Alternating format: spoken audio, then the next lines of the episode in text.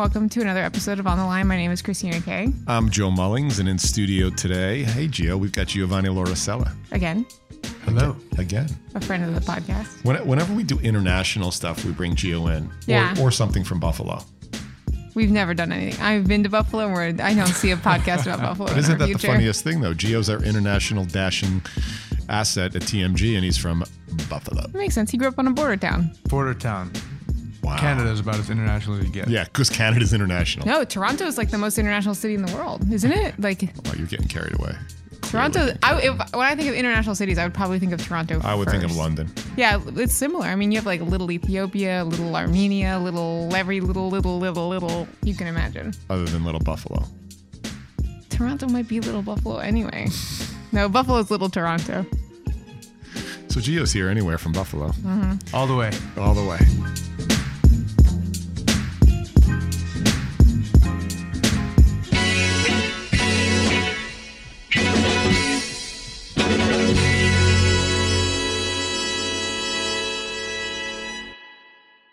What did you want to talk about today, Miss Kay? Well, Gio just came back from a big show in Paris, and we had a our town hall meeting yesterday, and uh, you were expressing the qualities of attending these events and and the potential benefit to you as a recruiter, but I think probably as any professional in the industry because there are conferences for every kind of profession. You were saying if you have the opportunity, go, and I wanted to sort of pick your brain a little bit about that, uh, about you know why don't people have those opportunities? How can they make those opportunities available to themselves? What can be gained from them, and how can they maximize that time? And they're big assets on the resume too, quite honestly. Oh, I fully agree with that. Yeah, it's you find them sometimes next to the list of publications or patents or something along those lines on their attendance on where they travel to. So there's a huge asset. I mean, I'm I'm always a big advocate of still human interaction. I know it's a very digital world these days, but um shaking someone's hand, seeing someone face to face, and also it's like being on the telephone and talking to them. They usually tell you things that they wouldn't otherwise tell you in writing. Right, writing is still writing. Um, but even being in person, they'll pull you off to the side and tell you things that you wouldn't hear. And it's not necessarily personal things or, or private things. It's just simply more dynamic dialogue that just simply doesn't happen in other modalities of communication. So um, I've gained a tremendous amount of intel, insight, learning curves, learning experiences just by being in front of people. Um, so for me, it's a tremendous asset, and by being in front of the people and also getting a chance to see the scientific lectures that go on, right? So I mean, it's always great to see slide decks and things like that and articles that come out on a daily basis. But when you see one of the top KOLs present something for the very first time, you don't get that every day in an article, right? So twofold, going about how you create that value to whoever's sending you to the show takes a lot of work. I used to bust his balls on that too. I used to, Gio would come in when he first wanted to run the international desk. He's like, hey, here's a list of shows I want to go to. And it was like Barcelona, Paris, London, Dublin. And I'm like, really? That's nice. Yeah, there's a little bit of irony there though, because you're saying that the that the significance of interpersonal communication cannot be, you know, undersold in a digital rich world, and uh, you busted his balls on LinkedIn too. I So know. so Gio is is an advocate of both expanding your digital presence and expanding your interpersonal presence, and convinced our boss Joe, who is not always the easiest to convince of things, With a good argument, I can be convinced. And clearly, he made two good arguments. Eventually, yes, I agree. But I want to know how did you do it? Well, yeah, I mean, I think at this point, especially one, well, my personal or in-person network is large enough now where I can justify it. Um, but previous starting that from scratch, it was my digital world that enabled me to have the personal world. So, um, how do you go about doing it? I, I would first say that I've run into people, and whether it's meetings that I had personally scheduled or ran into them in person while I was there with people who someone had paid for them to go to these conferences and they went to a three or four day or five day conference for one meeting that took an hour. And other than that they were just walking around the city or wherever they were. And i don't know that didn't seem like that much of a value. And and even if you only had one meeting set up or you flew there for why would you not take advantage of doing more right? So it also depends on the person. Mm-hmm. I'm a head hunter, but also I would say I'm really a headhunter in person. Whether it's memorizing what someone looks like from their LinkedIn profile and you've reached out to them for a meeting and they didn't get back to you for X, Y, and Z reason. I mean, I've gone up and tapped CEOs on the shoulder, being like, hey, don't want anything from you, but just shaking my hand. And that was it. And I got back to the office, and three weeks later, I got an email from them for some reason, right? But it was just that hunting them down. Um, but I do that on a digital side months in advance of every show I go to. And also, I think it was because he's committed to it too. So you know, the international reach and the domestic reach. So, so in our organization, it's a domestic. A majority, seventy percent of our business is in U.S. Thirty percent is OUS, and out of that, probably Gio drives eighty percent of that thirty percent because it's an interest of his. So when he asked me the first time, "Can I go?" I'm like, "No," mm-hmm. no, because it's like five k a clip, right? Plus he's out of the office, plus plus plus. And um, he kept at it, and then started making an evidence based argument, not just why it was good for Gio, but why it was good for TMG. And I think that's an important component to put in, and and, and not just shows to meet people. As an engineer myself, you want to go to seminars. You want to inc- increase your skill set. You want to learn some software. You want to learn some, but you got to show that you're committed to it. And that's why I'll typically say no right away. And, and depending on how hard somebody fights for it. And, and I think that's one of the things that Gio did. And that's one of the takeaways from the outside is you better be committed to it. Yeah, it's funny. I, I get a lot of weird side jobs, and I I shot uh, video at the at the ASCO conference in Chicago, which is I guess like one of the largest um, cancer based uh, conferences in the world. So there's like tens of thousands of people. It was a mess, you know, and I have no idea what they're talking about. It's all abbreviated code. And, but I, I noticed, you know, everybody kept going to the same lectures. I mean, they would be packed when it had to do with immunotherapy. And I asked the person who hired me, uh, you know, what's the deal with this immunotherapy? And he's like, oh, well, that's that's what's next. That's what's the that's the horizon. Everybody wants to be there for the horizon. I think, okay, well, you want to be present as the future of whatever field you're in is being discussed with the people who are going to build that future. I think, you know, to me, I saw tremendous value. Not personally, because I have literally no idea what I sat through for three consecutive days, but for them who can speak the lingo, it seemed like an essential trip, you know? Well, it was skill development. It was it was skill set development. One is their keen interest, and two is it made them more valuable in the market. Mm-hmm. And we we coach people on that. And those listening, one of the things you've got to do is maybe have some skin in the game. Um, we were talking about the uh, Society of Robotic Surgery is in Sweden right now, and to join that is only like 250 bucks, which is not a lot for a lot of associations. But if I wanted to go to Sweden next year and I was an engineer, I would join myself, spend my own money, make a copy of that check. And then right after that it was over, I'd collect everybody who spoke at that, all the companies that were at it, and and and what did the agenda look like, and make a copy of that check and bring it to my boss and say, I want to go here next year. And I'm going to do everything I can. Tell me right now what I need to do to go there. Mm-hmm. And if he or she tells you there's nothing you can do, well, that then look for another job, right? Mm-hmm. But but if they give you a, a list of things to do. That's what you're asking for is I want to do this. Here's the benefit to you. Tell me what I need to do in order to earn that way. And even if I have to contribute um, weekends or even some of my own money, what do I have to do? And, and I think that's the big part of the commitment that's important. And also the just commitment itself, like you just mentioned, after years of doing it, and then you get on a little bit of a circuit, depending on what show it is. And once in a while, you have a beta show that you've never been to before, and you implement everything you've done in all the other shows to make the most value out of that show. Um, but the circuit that you get on, the commitment that you go every year, and you see myself personally, I try not to see all the people I already know. And if I do, it's a quick handshake or, yeah, I'll grab a coffee and say hello. But I'm always trying to expand that. And then if there's someone who I know already, eh, and a lot of, I'll call them out and say the Europeans, maybe even Israelis, it is strange. They know that you'll you're going to a show, but you'll be on the phone with them a couple weeks in advance. And they have a search that they want to give you then, but they won't. They'll wait till they see you in two weeks, which is fine. I mean, either way, I get the search, but it just goes to show you that they value the interpersonal, I should say, in person meeting much more than the phone call that they could have done two weeks prior. Mm-hmm. So that commitment and that circle that you constantly go in just the world that you play and you constantly make it smaller and smaller and smaller before I was reaching out and grabbing everybody. Now a lot of times people come up to me, oh, you're Giovanni, right? Oh, I, you're from the Mullings Group, right? Yeah, yeah, yeah. And then you get more meetings right on the spot. So it's a much more organic snowball effect now than it was back then when I was fighting for every meeting that I had to source and pulling back into that digital world, reaching out months in advance to set up all these meetings. If if you want to, um, and and let's let's go again into the learning side, not just uh, the exhibition side or pressing the flesh with people, but really learning. There's been a, I know when we've negotiated some deals, sometimes before a person accepts a deal, they'll say, um, "Yeah, I also want to make sure in the offer letter it's written that I can go to the ANSYS program and the uh, Society of Heart Failure."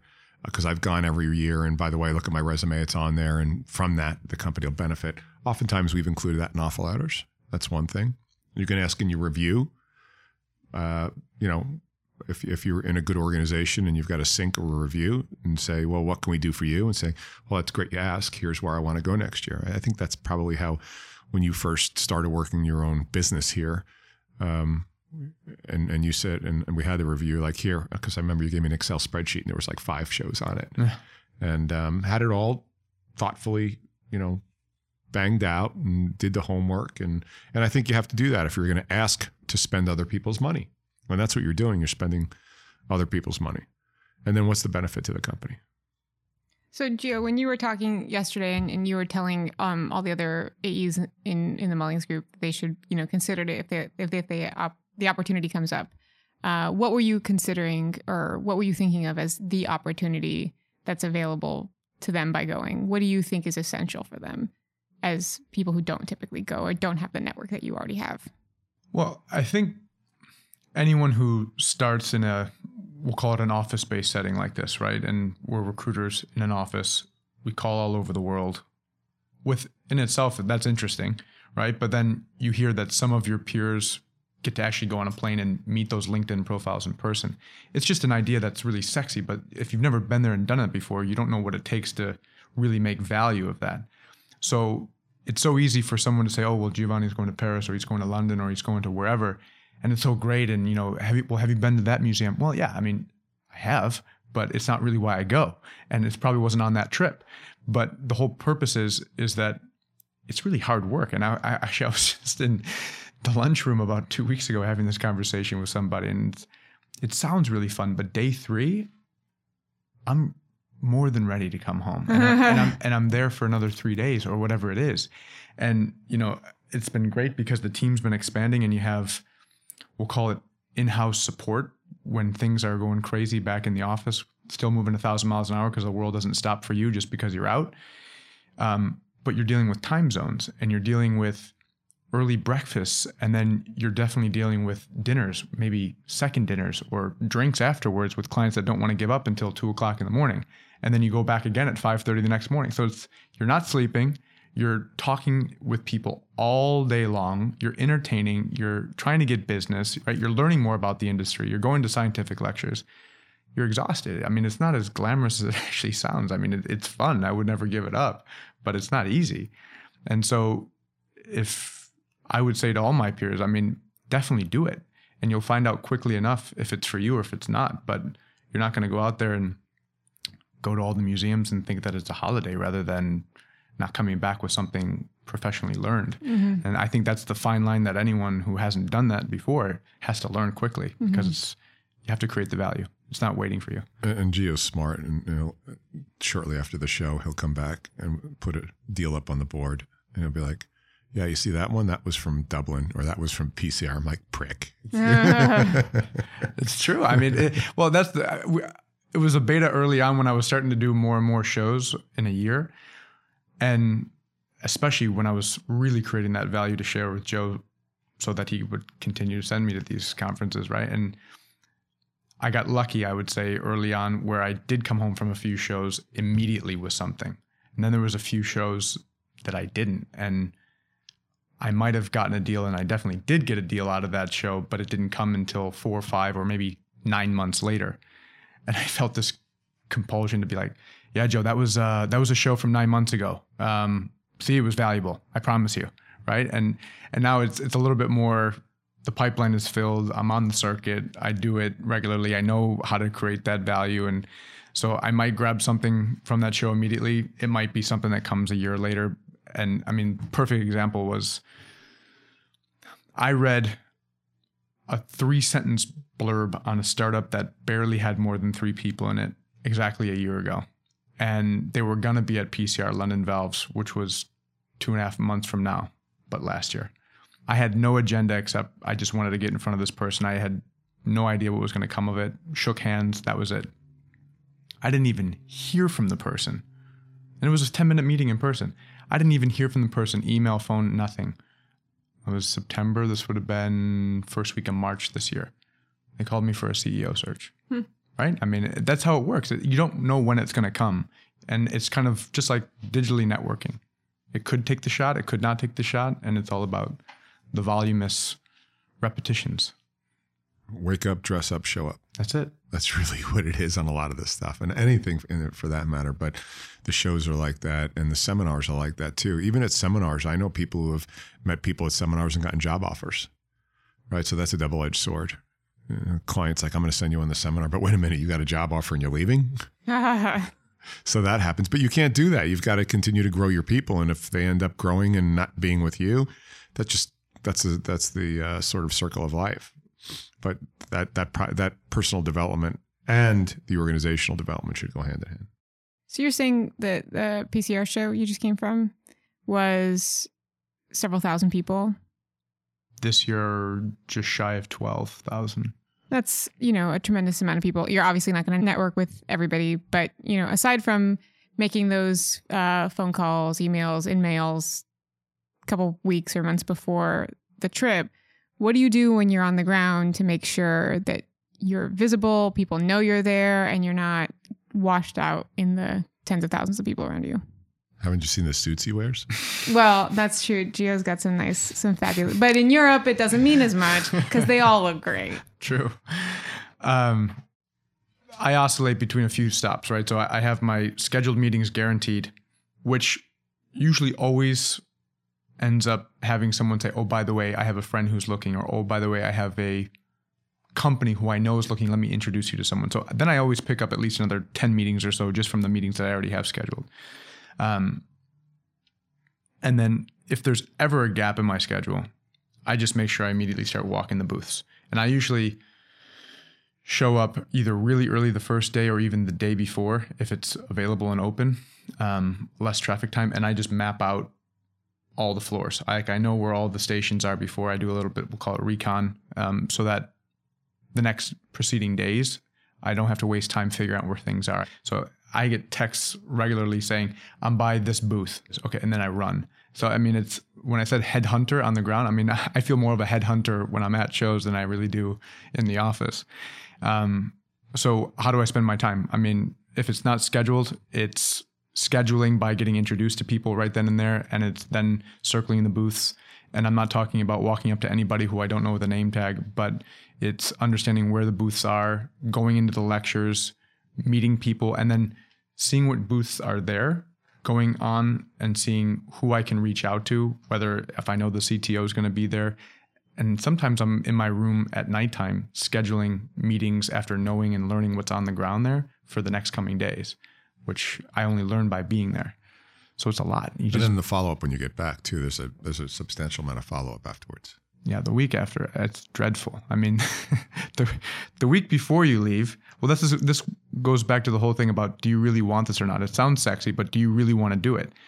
So the week before you leave, you're doing double the triple the work because you're making sure you're overworking everything so that it's not terribly burdensome while you're gone. But things happen while you're gone anyway.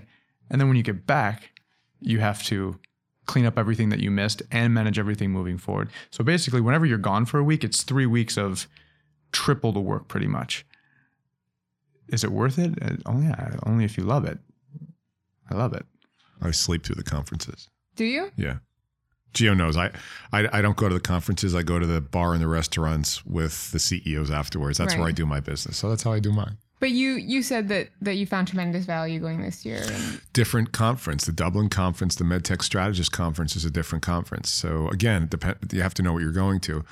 Um, we're actually sponsoring, right? We're a platinum sponsor this year. Plug um, with you know, I think last year it was Ernst and Young, J and J, uh, Medtronic, and now the Mullings Group, right? And that's how much I thought about it. But that's different. That was like a what would you categorize that, G? As, as like almost like a learning curriculum. There was one hall. It was less than a thousand people, and it was incredibly intimate. And you're sitting with the CEOs, the venture capitalists, the founders, and everything's happening right there. And so it's not a beauty contest. There's no booth bunnies right? None of that. You're literally sitting there for intellectual stimulation and looking at things the way that the industry is and then running it through our headhunter filter. So that's that that that's a totally different show, totally different experience. Um, Michael, you've been to the Booth Bunny shows, right? You've been to ophthalmology, ortho with me. That's a totally different vibe than we had in Dublin. Um, one is just like a, to me, it's, I'm not a big um, exhibit hall guy because it's just a big f- pool of flesh. Where on the intellectual side, I certainly like those the verticals that they do within those. And again, different strokes for different folks. I think I pitched that show to Joe as being a a medtech MBA weekend. Hmm. That's that's how I called it. Like you sit there and you know all these different facets that play to create the medical device. It's not just the companies themselves. It's who There's not even a medical device there. Right? Exactly. Yeah. It's who acquires them, right? Which they have their own story. Who initially invested in them? And why they acquire them and why they invest. Exactly. And then what are the headwinds? And then what do the large strategics look at in order to acquire it? And why don't they acquire? And then Perfect ecosystem. Yeah, it's really interesting. It's a, and then this year it was really obvious the gap in the um, the upcoming medtech world is how all the strategics, and I'll and I'll say all. That's a big sweeping statement. Are so far behind the digital pendulum. It's crazy. None of them are positioning themselves appropriately, and that's where you know you've you've guys heard me. It's the Apples and the Amazons and the Microsofts and the Googles are, are going to crush them in that digital domain. And that that that was a learning moment right there. That that re that readjusted my goggles on how I would then position TMG and how I would position our content in marketing and how I would focus on the next gen soon to enter Godzilla's in the medtech industry and, and it's those companies. So you get you know, you go what you go for. I, I don't go to look at the products. G goes to go to the products and the relationships with the hiring managers and with the elite candidates. And I don't. That's not of interest to me. The other ones are. And again, different strokes for different folks. If you jump on the circuit for pitching to your boss on why it's valuable to go to shows, give up a bunch of sleep, love what you do, and show up every day like Joe says. That's about it. Other than that, it's not for everybody because it's hard as hell. Yeah, It's a lot of work. It's a super lot of work. And there are people in my organization who go and it's clear they're going just to be there, not to work the hell out of it. And um, I still support them, but um, you know, it's it's very clear. And and you could even see there are ones that go and they're just like, yeah, yeah, I went, meh, meh, right, You don't go for a family reunion. You go right. to bring something back. Right, right. A lot of business. And again, it's it's a building block. And Gio brings up something very interesting, depending on what you go into shows for, is what TMG's done well and G has done, uh, especially in the international front, is to build a brand, you have to be there 24 7, 365 in whatever platform you're trying to build in. And I think that's important. That's what built our international platform so well is not just making international calls and not just recruiting international people, but showing the market that you're totally in and you're physically on the ground. And that that's been a big differentiator. Us being there and then the veracity at which Gio attacks that market, um, that that's super helpful. So, you know, you just totally that's like everything you said. You gotta want it, you gotta demo it, and then you gotta execute on it. Right. So Well, this has been another episode of On the Line. My name is Christina Kay. I'm Joe Mullings. And I'm Giovanni Lauricella. Tune in again next week for another episode. Yay.